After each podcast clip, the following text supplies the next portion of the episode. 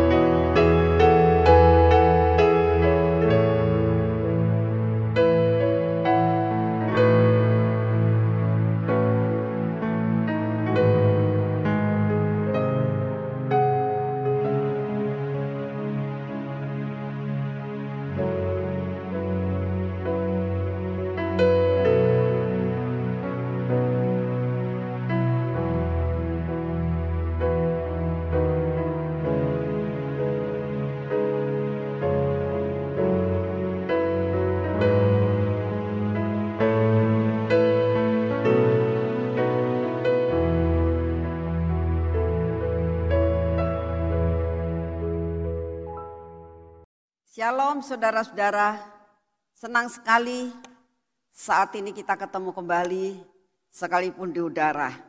Tapi saya percaya di mana pun firman ini disampaikan, kita akan diberkati Tuhan. Karena firman Tuhan, kuasa Tuhan tidak terbatas dengan ruang dan waktu. Amin. Yuk kita mulai saat ini, kita akan berdoa terlebih dahulu sebelum kita akan eh, mendengarkan akan firman Tuhan. Bapak berikan kepada kami hari ini pewahyuan dan hikmat yang daripadamu. Supaya firman yang akan disampaikan pada hari ini Tuhan adalah firman yang menjadikan kekuatan bagi kerohanian kami. Di dalam menanti-nantikan akan kedatanganmu. Di dalam menantikan akan pesta anak domba yang engkau sediakan buat kami. Terima kasih Tuhan siapkan hati kami untuk mendengar dan menerima semua firman-Mu. Dalam nama Tuhan Yesus. Amin. Saudara, hari ini saya awali khotbah saya dengan sesuatu uh, cerita tentang mimpi saya ya. Jadi sesudah itu baru kita akan masuk dalam firman Tuhan. Beberapa waktu yang lalu saya itu mimpi saudara. Dalam mimpi itu saya dibawa ke suatu tempat saya dalam diri saya, saya tahu persis ini surga. Tapi surga bagian mana? Atau surga tingkat satu, tingkat dua, tingkat tiga saya tidak lihat dan saya tidak tahu. Ya. Tapi yang saya tahu saat itu saya dibawa suatu suatu tempat yang sangat luas sekali. Nah, pada saat itu saya melihat semua orang itu lagi sibuk di situ. Ya, semua yang ada di situlah itu saya ada yang kenal, ada yang tidak. Ya, tapi mereka itu sangat sibuk sekali. Nah, satu hal yang saya lihat mereka tuh jalannya cepat sekali. Ya.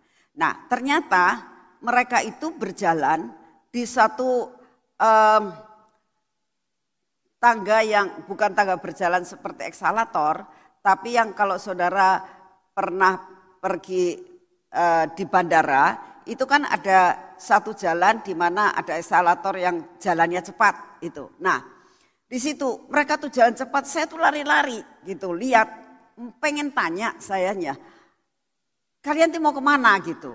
Tapi nggak ada yang kenal. Eh tiba-tiba saudara, saya tuh melihat mama saya. Mama saya sudah di surga ya, mama saya udah lama pulang. Tapi saya masih kenal kalau itu mama saya. Jadi akhirnya saya manggil, mami, mami gitu. Nah, mami saya tuh nengok, itu menandakan dia kenal suara saya ya. Jadi saudara tahu nanti kalau di surga saudara itu mengenal, ya. Kenal itu mama saya gitu, itu saudara saya, itu papa saya, itu suami saya, itu pasti kenal nanti di sana. Saya manggil mami saya itu nengok, tapi mami saya tidak keluar dari jalur, ya. Jalur yang sudah ditentukan, yaitu eh, kayak eskalator yang jalannya tidak naik tapi jalannya lurus itu.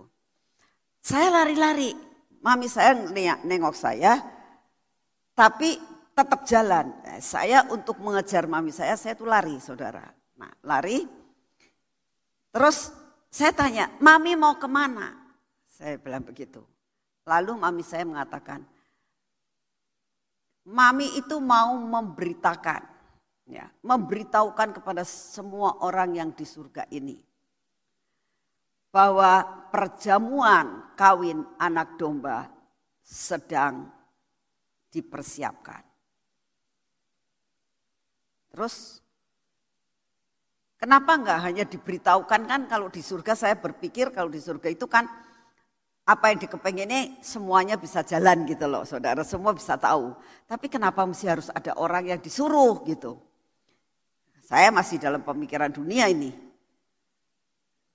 Tapi mami saya ngomong, tiba-tiba mami saya itu ngomong gini, kamu tahu nggak surga itu luas banget, lebih luas dari dunia. Katanya gitu. Jadi harus diberitahukan supaya mereka bersiap-siap menyambut dan ikut ambil bagian di dalam perjamuan kawin anak domba. Terus mama saya ngomong gini, kamu ya yang masih ada di dunia, dia nggak manggil nama saya, dia tidak manggil anakku, tapi ngomong kamu ya yang masih ada di dalam dunia ini. Kewajiban kamu persiapkan akan semua orang yang percaya kepada Tuhan Yesus untuk mempersiapkan supaya dapat diundang dalam perjamuan anak domba. Bangun sayanya saudara. Jadi keterusannya saya nggak tahu. Tapi saya bangun. Saya bangun, saya duduk, saya mulai mengatakan, oh Tuhan. Berarti tidak lama lagi.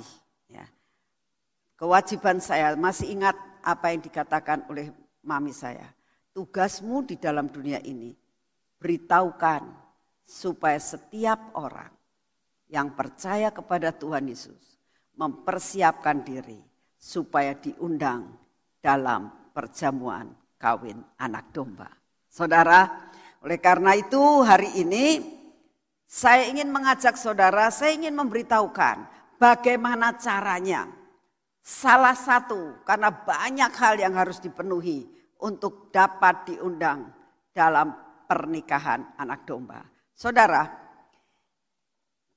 saya akan memberikan suatu gambaran ya Biasanya kalau saudara itu diundang suatu pesta pernikahan atau pesta apa pun, pesta ulang tahun atau apa, itu adalah orang-orang yang kita dekat dengan kita, yang kita kenal. Saya kalau mengadakan pesta, saya nggak mungkin mengundang orang-orang yang saya tidak kenal. Betul nggak? Saya akan mengundang orang dekat dengan saya, orang yang kenal dengan saya. Itu yang saya undang. Saya tidak akan mengundang orang yang saya tidak kenal. Betul? Nah, demikian juga persyaratan daripada kita diajak masuk dan bersama-sama menikmati pesta anak domba. Itu kalau kita kenal dan dekat. Betul? Jadi persyaratannya adalah bagaimana kita itu benar-benar mengenal Tuhan. Bagaimana kita itu dekat dengan Tuhan. Itulah yang membuat kita bisa diundang. Jadi ayo kita masing-masing mempersiapkan diri supaya kita itu mendekatkan diri kepada Tuhan dan mengenal Tuhan. Kalau tidak mengenal, bagaimana kita bisa diundang dalam pesta? Dan yang ketiga apa? Kalau kita mau pesta dan kita tahu kita diundang oleh orang yang sangat dekat, apalagi kalau kita diundang oleh orang yang kita hormati, saya yakin kok kita bawa dua hal. Satu, kita bawa kado. Ya. Memberikan sesuatu sebagai apresiasi kita, penghormatan kita kepada orang itu. Dan yang kedua, mempersiapkan pakaian kita. Kita nggak mungkin kan memakai baju yang lusuh atau pakai daster atau pakai piyama tidur. Nggak mungkin kan kalau mau pesta malu sendiri kalau kita memakai baju lusuh, kalau kita memakai pakaian daster, semua yang pakai pakaian bagus-bagus, kok kita pakai pakaian yang jelek sendiri. Otomatis kita akan mempersiapkan diri kita dan kita memakai pakaian yang bagus. Kita memakai membawa sesuatu sebagai apresiasi kita, penghormatan kita kepada orang yang mengundang kita. Saudara, ini yang harus ada dalam hidup kita. Dan yang lain, apa yang harus kita lakukan. Selain daripada persiapan-persiapan yang tadi dikasih.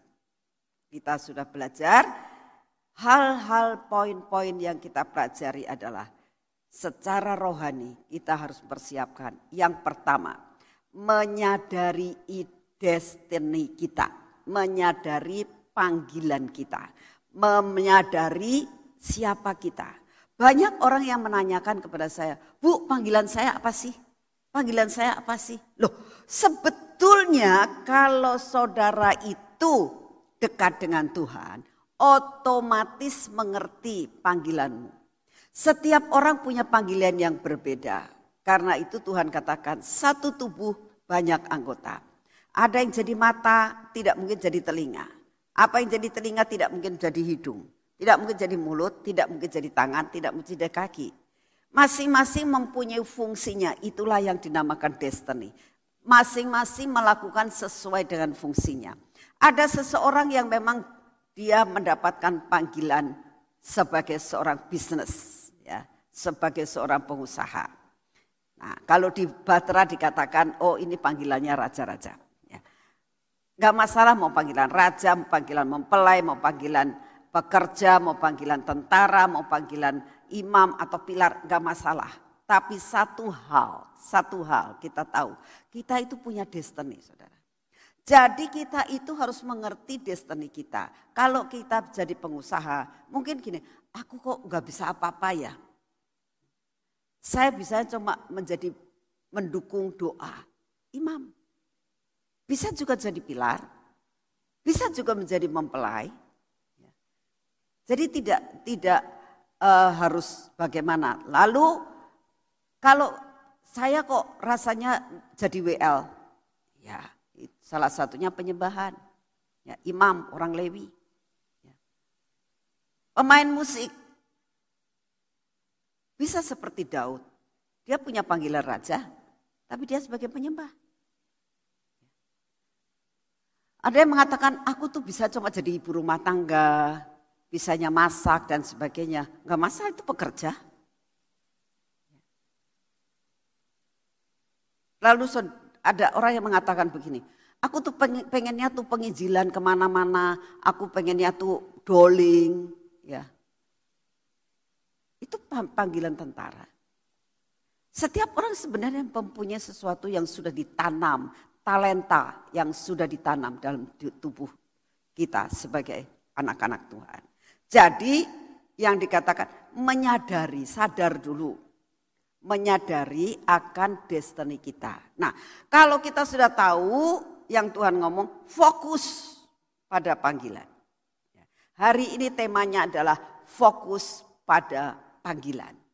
Kalau engkau adalah seorang pekerja, ya, di mana engkau senangnya untuk melayani, senangnya juga untuk menginjil, senangnya untuk uh, bisa memberi makan pada orang lain dan sebagainya, punya roh belas kasihan, kita sebagai pekerja lakukan dengan fokus.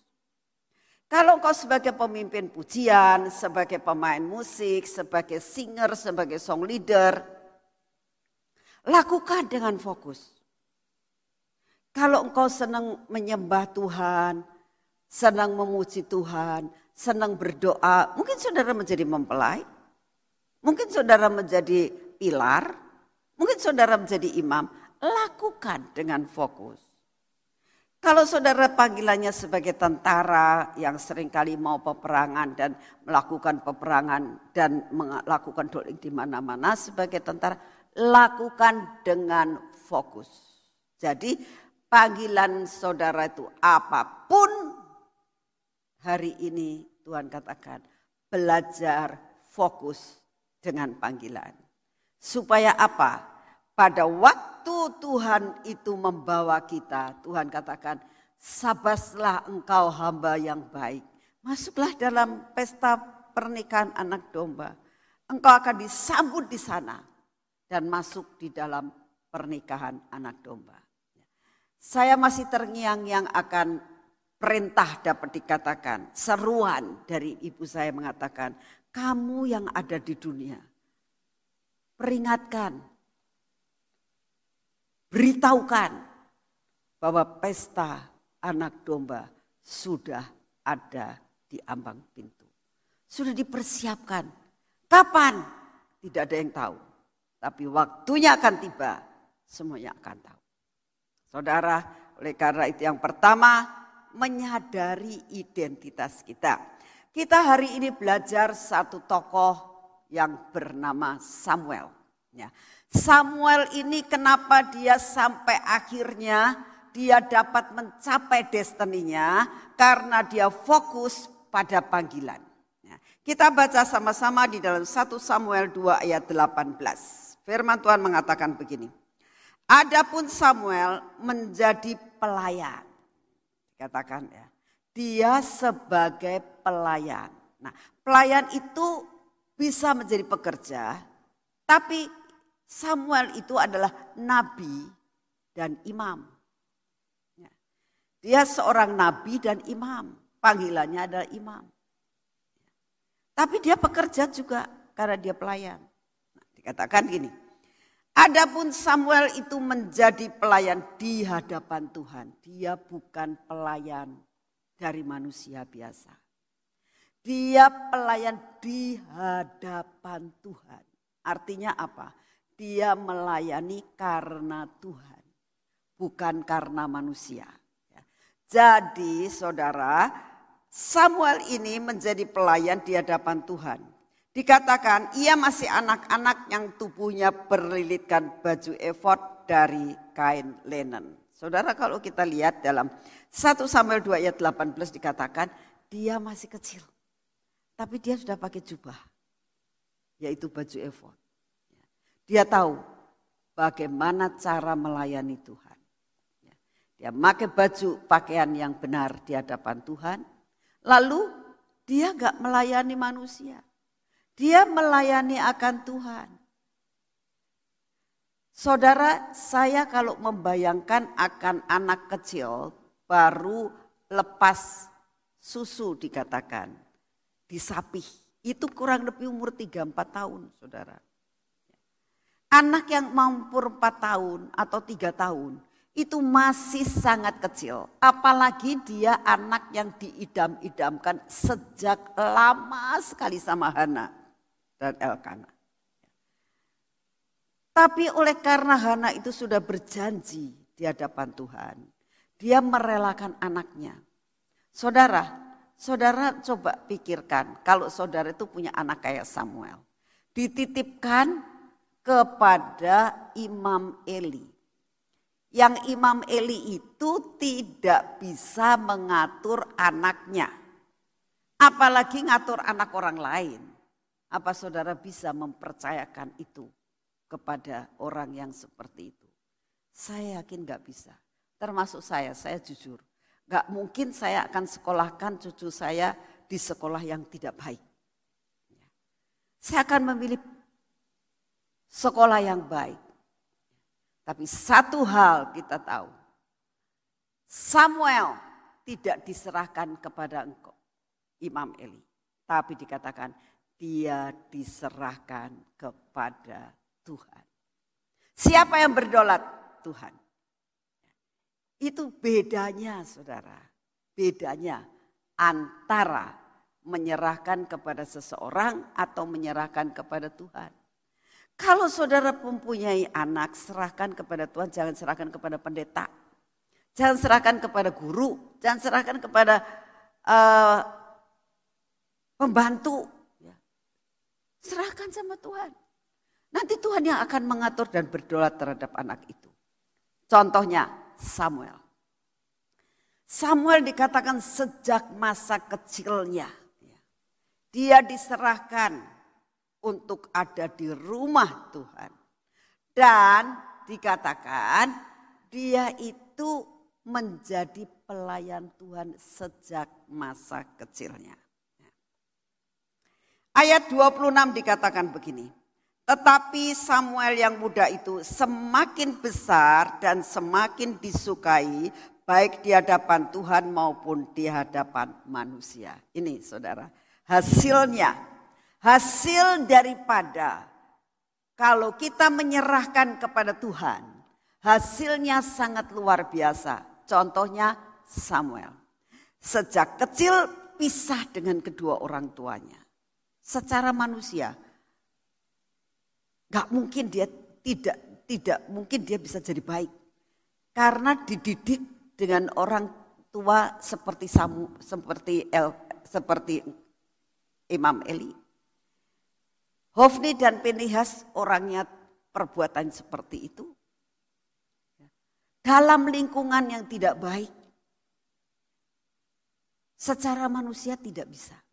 Tetapi kalau kita serahkan kepada Tuhan, dikatakan Samuel diprotek oleh Tuhan. Dikatakan makin hari makin besar dan tidak pernah kita mendengar Samuel itu sakit. Setiap tahun, setahun sekali mamahnya datang membawa pakaian dan tidak pernah dikatakan dia sakit. Dan dia tidak merupakan orang yang luka batin. Mamahku kok kejam Papahku kok kejam, aku ditinggal di sini. Enak-enak aja mereka pulang. Tidak sama sekali. Ya. Orang yang sudah dipersiapkan seperti Samuel. Dari sejak kecil diberitahukan. Bahwa kamu tuh anak Tuhan. Sehingga anak ini sudah mulai memikir aku tuh pelayan Tuhan. Aku tuh dulunya gak ada. Aku bisa ada dikasihkan orang tua saya. Itu karena doa. Dan di, mama saya menyerahkan kepada Tuhan yang memiliki saya. Sudah diprogram dalam hidupnya. Sampai ini anak benar-benar dikatakan hidup hanya dengan Tuhan. Saudara, Samuel mengerti destininya. Dan dia fokus akan panggilannya. Dia kalau nggak fokus, dia akan merasakan enak pulang. Masih senang main-main. Dia enggak. Sekalipun dia masih kecil, tapi rohaninya sudah dewasa. Dia tetap dikatakan menjadi pelayan seumur hidupnya di hadapan Tuhan. Saudara, pelajaran apa yang kita dapati? Jikalau saudara dan saya mau menyerahkan hidup kita kepada Tuhan. Satu, kenal Tuhan. Menyadari destiny kita. Ini persyaratan untuk kita bisa masuk di dalam pesta anak domba. Persyaratan yang kedua apa? Kita baca di dalam 1 Samuel 3 ayat 3. Lampu rumah Allah belum lagi padam. Samuel telah tidur di dalam bait suci Tuhan, tempat tabut Allah. Hidup dekat dengan tabut Saudara, apa arti hidup dekat dengan tabut? Itu bukan berarti saudara tidur dengan Alkitab, ya, lalu mengatakan, aku sudah dekat kok sama firman Tuhan. Bukan. Ya. Sampai tidur di dekat tabut. Tabut itu isinya perjanjian Tuhan, sepuluh perintah Allah di dalam tabut itu. Artinya apa? Saudara, bagaimana kita bisa diprotek sama Tuhan jikalau engkau dekat dengan firman Tuhan. Mazmur mengatakan seperti ini. Aku merenungkan firmanmu siang dan malam. Bukan merenungkan sewaktu-waktu. Hanya setengah jam. Hanya satu jam. Tapi dikatakan Aku merenungkan firmanmu siang dan malam. Jadi saudara, kita tahu yang Tuhan rindukan adalah dekat dengan tabut. Seperti yang dialami oleh Samuel. Kenapa Samuel bisa sampai kepada destininya? Kenapa Samuel bisa sampai kepada puncak destininya? Karena dia selalu tidur dekat tabut di dalam bait Allah. Dikatakan ya. Lampu rumah Allah belum lagi padam. Samuel telah tidur di dalam bait suci Tuhan. Ya. Selalu tinggal dalam bait yang suci. Hidup di dalam lingkungan kekudusan Tuhan. Sekalipun setelah itu dia kumpul dengan orang-orang, ketemu dengan orang-orang yang gak benar. ya tapi dia selalu dikatakan tidur dan dia masuk di dalam bait suci Tuhan. Ini yang Tuhan rindukan dalam kehidupan saudara dan saya. Kita hidup perlu makan, kita hidup perlu uang, kita hidup perlu yang namanya bergaul dengan orang lain. Tapi satu hal yang Tuhan rindukan, hendaklah engkau duduk diam dan banyak tinggal di dalam bait Allah Tuhan. Artinya apa? Banyak doa, banyak baca firman, merenungkan firman Tuhan siang dan malam. Bukan sewaktu-waktu, tapi siang dan malam. Itu benar-benar menjadi pelaku firman.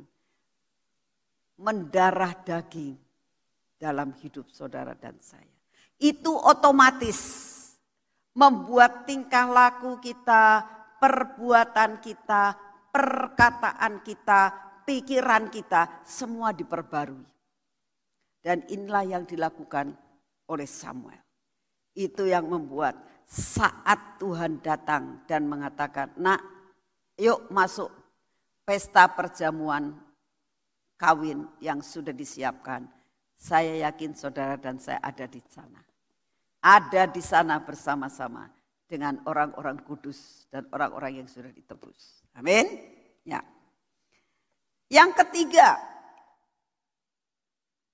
bagaimana caranya Samuel bisa mencapai destininya? Bagaimana Samuel bisa sampai kepada puncak yang Tuhan inginkan? Yang ketiga adalah menangkap panggilan menangkap setiap firman yang disampaikan. Kita baca dalam ayat yang 1 Samuel 3 ayat yang keempat. Lalu Tuhan memanggil, Samuel, Samuel. Dan ia menjawab, ya Bapak. Ayat 10. Lalu datanglah Tuhan berdiri di sana dan memanggil seperti yang sudah-sudah. Samuel, Samuel. Dan Samuel menjawab, berbicaralah sebab hambamu ini mendengar. Saudara belajar begini ya.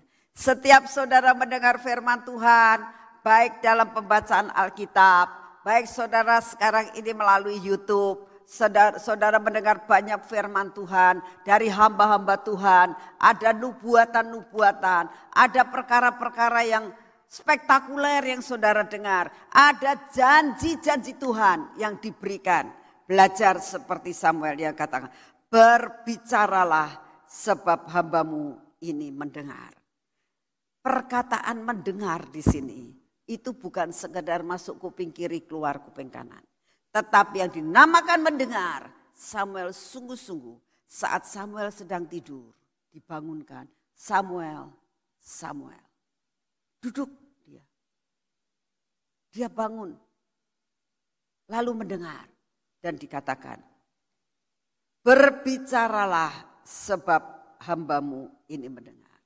Berapa banyak saudara kalau sekarang ini dengan adanya YouTube, dengan adanya uh, apa kebaktian online ya.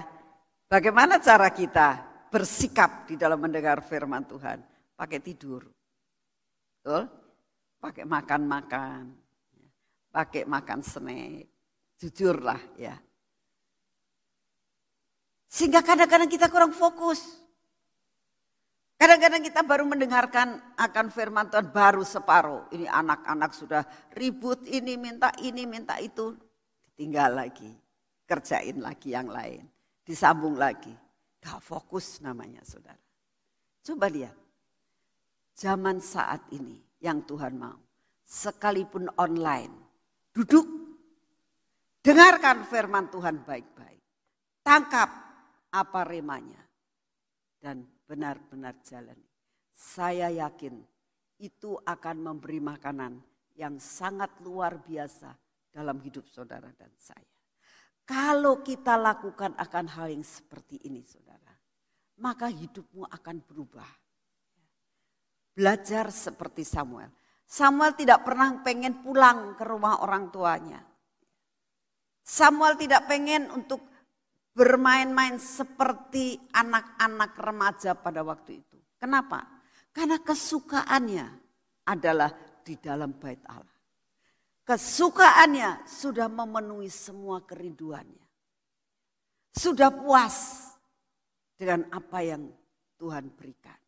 Saudara, saya sering kali mengalami hal yang sama.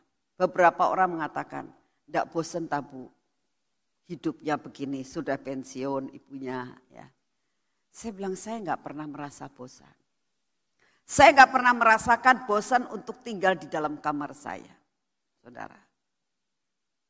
Saya katakan rumah saya cukup besar. Saya mau duduk di ruang tamu bisa, di atas bisa, di bawah bisa. Saya mau midang di de depan kamar saya itu ada beranda bisa. Saya mau ke kebun bisa kalau mau. Tapi kesukaan saya adalah dalam kamar. Saya rasakan itu sudah segalanya, sudah puas dalam hidup saya. Gak kepengen ke mana-mana. Memang saat ini saudara karena memang lagi masa lebaran harus mengerjakan semua pekerjaan. Gak masalah. Setelah itu selesai pekerjaan itu, saya masuk kamar lagi. Saya baca firman, saya dengerin banyak khotbah. Sekalipun saya bisa berkhotbah, tapi saya tidak melarang atau me membatasi hidup saya untuk mendengarkan akan khotbah dari siapa saja. Baik khotbah dari hamba-hamba Tuhan Batera maupun khotbah dari hamba-hamba Tuhan yang lain di luar Batera. Saya lalap semua. Saya banyak belajar, saudara. Karena di situlah letak kekuatan. Jangan merasa kita itu mampu sendiri. Tapi kita harus banyak belajar dan belajar dan belajar. Karena itu mempunyai menjadi ke, ke, kekayaan dalam kehidupan rohani kita. Saudara belajar seperti Samuel mengatakan, berbicaralah sebab hambamu ini mendengar. Jangan mendengar bicara orang lain. Dengar bicara Tuhan. Melalui apa saja. Melalui khotbah, melalui apa saja janji-janji Tuhan. Berita-berita tentang kedatangan Tuhan itu dia. Kita terima semuanya. Dan belajar sungguh-sungguh. Karena firman Tuhan mengatakan, selama kita hidupnya melekat kepada pokok anggur, maka engkau akan berbuah banyak dan diberkati. Apa pun yang kita kerjakan akan menjadi berhasil. Jikalau kita lepas daripada pokok anggur, firman Tuhan katakan, apa pun yang kau kerjakan tidak akan dapat berbuah. Hari ini kita belajar dari seorang raja yang bernama Usia ya. Kita lihat raja Usia adalah raja Yehuda. Raja Usia adalah raja Yehuda. Kita akan belajar hari ini dari kehidupan Usia. Apa yang terjadi? Kita baca di dalam 2 Tawarikh 26 ayat 3. Dikatakan seperti ini. Usia berumur 16 tahun pada waktu ia menjadi raja. Saudara, umur 16 tahun itu itu baru SMA mungkin ya SMA, nggak tahu SMA kelas 1 atau kelas 2 lah. Baru SMA. Dan anak SMA adalah anak yang sangat rentan. Kenapa saya katakan masa 16 17 itu masa remaja, masa akil balik ini masa anak yang selalu memberontak. Saya sudah banyak sekali mengkonseling anak-anak yang usia seperti itu. Dia ingin mencari identitasnya. Ya. Dia ingin dikatakan gede, tapi sebenarnya belum gede. Ya. Dia ingin dikatakan dia itu sudah bisa segala sesuatu, tapi sebetulnya nggak bisa apa-apa. Dia merasa dirinya mencari identitasnya. Aku tuh sudah bisa, aku sudah bisa, aku sudah bisa. Bukan hanya segitu. Saya punya cucu namanya Keandra. Ini anak kalau mau apa-apa ya, ini Oma bukakan. Ean bisa. Dia selalu ngomong bisa. Ternyata nggak bisa saudara. Tapi selalu dia ngomong, Ean bisa. Ternyata nggak bisa. Nggak bisa dia ngerjain sesuatu. Nih Oma bantu. Enggak, Ean bisa. Dia merasa dirinya tuh bangga kalau dia bisa ngerjakan segala sesuatu. Itu anak yang baru usia lima tahun saudara. Apalagi anak yang usia 16 tahun, ini anak yang sangat rentan sekali. Tetapi beda dengan usia ini. Dia anak raja loh. Dia bukan anak sembarangan. Dia anak bangsawan, anak raja. Ya. Punya kedudukan yang tinggi. Apa saja dia punya. Tapi lihat kehidupannya dikatakan begini. Usia berumur 16 tahun pada waktu ia menjadi raja. Dan 52 tahun lamanya ia memerintah di Yerusalem. Nama ibunya ia Yekonya dari Yerusalem. Ibunya orang yang sangat baik. Yekonya ini adalah seorang ibu yang takut akan Tuhan. Jadi dia mendidik di seorang ibu itu punya andil yang amat sangat besar buat anak-anaknya. Saya menghimbau ibu-ibu yang ada di tempat ini. Ya, yang mendengar firman Tuhan pada hari ini. Ibu punya potensi. Ibu punya andil yang amat sangat besar buat masa depan anak-anakmu. Oleh karena itu, seorang ibu yang dekat dengan Tuhan, dia akan mengajar anak-anaknya bagaimana takut akan Tuhan. Dan punya andil yang amat besar. Bagaimana anak itu masa depannya tergantung salah satunya adalah dari seorang ibu. Jadi dekatkan diri hai ibu-ibu kepada Tuhan. Didik anakmu untuk takut akan Tuhan. Andilmu amat sangat besar. Amin. Saudara, ibu ini, Yekonya ini, dia mendidik usia dengan sangat baik. Sampai dikatakan 52 tahun dia memerintah. Diberkati oleh Tuhan. Karena apa? Didikan dari seorang ibu dan dia punya mentor. Ya. Dia punya gembala, dia punya mentor. Jadi sebenarnya seorang anak itu perlu ada mentornya. Supaya kakak rohani dapat dikatakan. Itu sangat baik sekali untuk memonitor akan keadaan rohaninya. Begitu juga usia. Sekalipun dia itu ya, baru usia 16 tahun. Tapi hidupnya rohaninya sangat baik. Ayat yang kelima. Ia mencari Allah selama hidup Sakaria yang mengajarkan supaya takut akan Allah. Dan selama ia mencari Tuhan Allah membuat segala usahanya berhasil. Dia punya mentor namanya Nabi Sakaria. Nabi Sakaria ini mementori dia. Nabi Sakaria ini mengajar dia. Nabi Sakaria ini membimbing dia selain dibimbing oleh ibunya.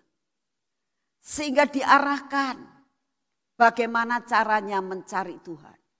Dan kalau saudara baca di dalam satu Tawarikh 26 dan selanjutnya dikatakan.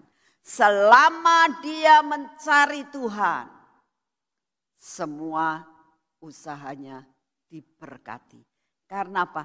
Melekat pada pokok anggur.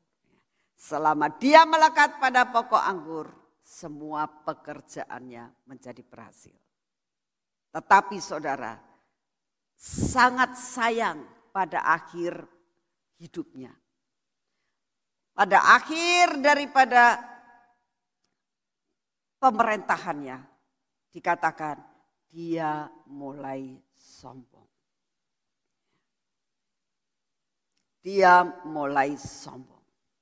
Begitu dia sombong, dia merasakan aku raja, aku juga mau untuk mempersembahkan sesuatu di bait Allah yang seharusnya tidak diperbolehkan sekalipun dia raja. Bertahun-tahun dia lakukan itu. Dia tidak pernah berani untuk membuat suatu persembahan untuk masuk di dalam ruang Maha Kudus. Karena dia tahu itu tugasnya imam. Dan dia sudah lakukan itu selama 52 tahun. Taat dan setia. Tapi pada akhirnya dia mulai sombong. Dia merasakan aku raja, aku juga pengen. Dan apa yang terjadi? Imam-imam yang lain mengatakan, Hai Raja Usia, engkau tidak berhak untuk masuk. Dia marah besar. Kok berani-berani kamu? Aku kan raja. Sombongnya mulai timbul. Dan apa yang terjadi? Begitu kesombongannya timbul, langsung dia apa yang terjadi? Dia sakit kusta. Sampai kepada matinya dia dikeluarkan dari istananya. Dia tinggal di rumah terasing di luar istananya. Di luar kota malahan. Saudara, awas hati-hati kita harus bisa menangkap akan panggilan Tuhan. Jangan sampai kita memulai dengan roh dan diakhiri dengan daging. Raja usia ini dimulai di dalam roh. Dia melakukan semuanya oleh karena Tuhan. Tapi diakhiri dengan daging. Hanya karena apa? Kesombongan. Kesombongan itu kadang-kadang tidak kerasa. Tapi satu hal kita tahu Awas hati-hati. Begitu kesombongan sudah berhasil membanggakan diri. Awas hati-hati. Itu awal daripada kejatuhan. Dan mengakibatkan, Tuhan katakan, sudah tidak peka dengan firman Tuhan lagi. Akibatnya dia dibuang. Saudara, diakhiri dengan sesuatu hal yang tragis.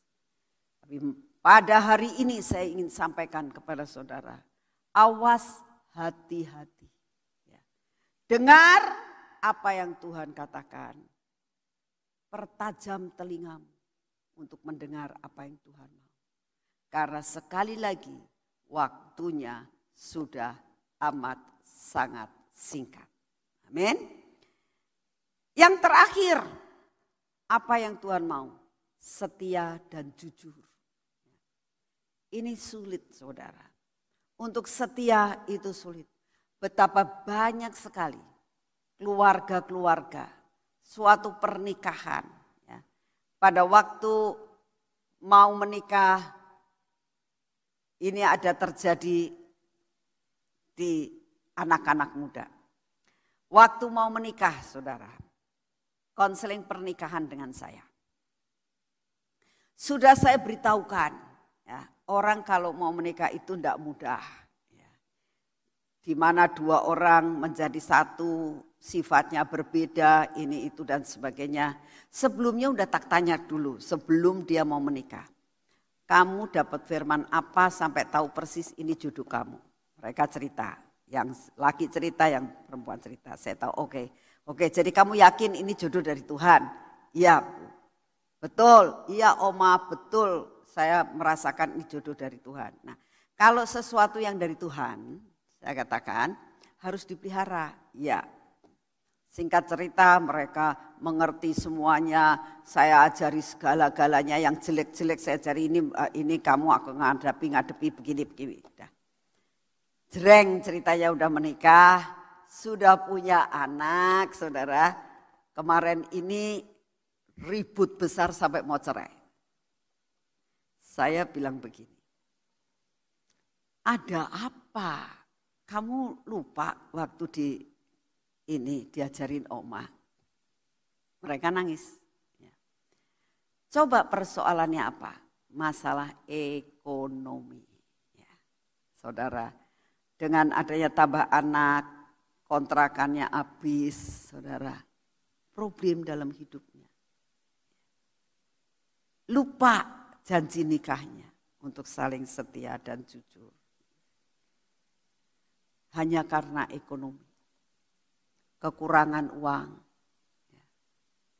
mau beli susu nggak bisa, kontrakan habis. Lalu saya katakan begini, Tuhan katakan apa yang ada padamu.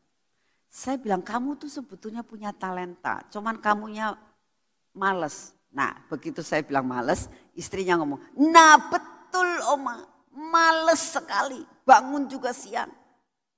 Saya aja suruh kerja terus, ya nggak kuat. Saya sudah kerja ngurusin anak, dianya enak-enakan bang, tidur bangun siang. Nah sudah mulai kan terjadi sesuatu. Karena apa? Coba saya bilang kenapa? Dan mereka ngakui. Sudah tidak pernah doa berdua Waktu pertama kali mereka selalu tekun di dalam doa. Mereka bekerja bersama-sama, baca Alkitab bersama-sama, pergi persekutuan bersama-sama. Lama kelamaan enggak persekutuan, enggak doa bersama, enggak baca firman. Nah ini akibatnya apa? Semua berantakan ekonominya yang dulunya berjalan dengan baik akhirnya nol. Karena apa? Hubungan dengan Tuhan terputus. Saya bilang balik sama Tuhan. Selama engkau tidak balik, engkau akan pecah. Mereka akhirnya bertobat, ya, dan mereka mulai menyadari, minta ampun, tidak saling menyalahkan, karena tambah menyalahkan, tambah bertengkar, berkat tidak bisa turun. Saya bilang kamu bertengkar, berkat tidak bisa turun. Akhirnya mereka bertobat, mereka mengerti, saya berikan solusi, sekarang diberkati Tuhan. Saudara. Ya. Mereka hidup senang sekarang, usahanya boleh diberkati. Ya. Memang ada beberapa saya bilang ini dijual, saya bilang. Sudah buat nutup kontrak. Terus mulai kerja dari nol dan mulai melakukan hal itu. Dan sekarang dengan dia doa setiap hari, Tuhan memberkati. Sekarang sudah pulih kembali. Saudara, tidak mudah yang namanya setia. Waktu mau menikah, aduh setianya.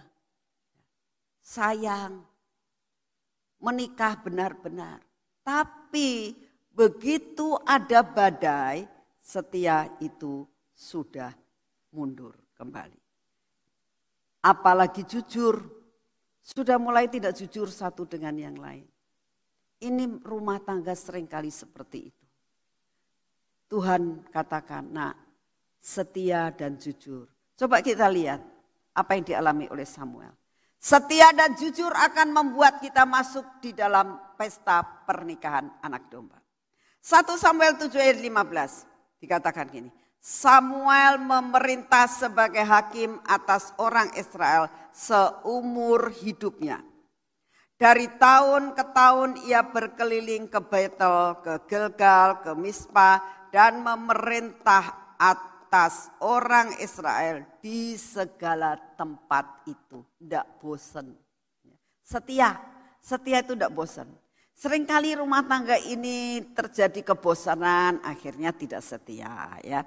Tapi dikatakan Samuel ini sejak masa kecilnya umur tiga tahun sampai matinya tetap setia dan hidupnya jujur di hadapan. Dikatakan seumur hidupnya memerintah sebagai hakim. Tidak bosan-bosannya. Kok gini-gini aja ya? Enggak terus dilakukan. Nah, dikatakan dari tahun ke tahun dia tidak bosan-bosan berkeliling. Dari Betel ke Gilgal ke Misbah. Tidak ada mobil loh, tidak ada pesawat. Jalan kaki. Tapi dia tekun menjalani akan destiny. Fokus dengan panggilannya. Inilah yang dikatakan dia mendapatkan mahkota yang tidak akan binasa. Dikatakan 1 Samuel 12 ayat 23. Mengenai aku, jauhlah daripadaku untuk berdosa kepada Tuhan dengan berbuat berhenti mendoakan kamu. Aku akan mengajarkan kepadamu jalan yang baik dan lurus. Hanya takutlah akan Tuhan dan setialah beribadah kepadanya dengan segenap hatimu sebab ketahuilah betapa besarnya hal-hal yang dilakukannya di antara kamu. Dia jujur dan dia mengatakan, aku tidak bosan-bosan untuk mendoakan kamu. Aku akan mengajarkan kepadamu jalan yang baik dan lurus. belajar seperti Samuel. Mencapai garis akhir karena fokus dengan panggilannya. Saya berdoa setiap saudara yang mendengar firman Tuhan pada hari ini. Ingat, Tuhan sangat merindukan. Hiduplah lurus di hadapan Tuhan. Dan jalan yang baik yang harus kita tempuh. Ketahuilah dikatakan, Tuhan sudah amat baik buat saudara dan saya. Menyediakan ruang pesta yang luar biasa untuk mengundang saudara dan saya masuk di dalam ruang pesta itu. Amin. Mari kita berdoa. Bapak firmanmu sudah disampaikan. Hamba mengucap syukur Tuhan. Hamba berdoa setiap yang mendengar akan firman Tuhan ini Roh kudusmu mulai bekerja Tuhan. Buat kami mengerti. Buat kami takut dan gentar kepadamu. Buat kami menyadari siapa diri kami. Buat kami boleh mendapatkan perkara-perkara yang luar biasa. Mendapatkan tempat Tuhan di dalam pesta pernikahan anak domba. Waktunya sudah amat sangat singkat. Terima kasih Bapak, kami sungguh mengucap syukur hari ini. Segala puji, hormat, dan syukur kami naikkan di hadapanmu. Dalam nama Tuhan Yesus. Amin. Selamat hari yang diberkati Tuhan ini. Sampai ketemu lagi di lain waktu. Tuhan memberkati saudara semuanya. Amin.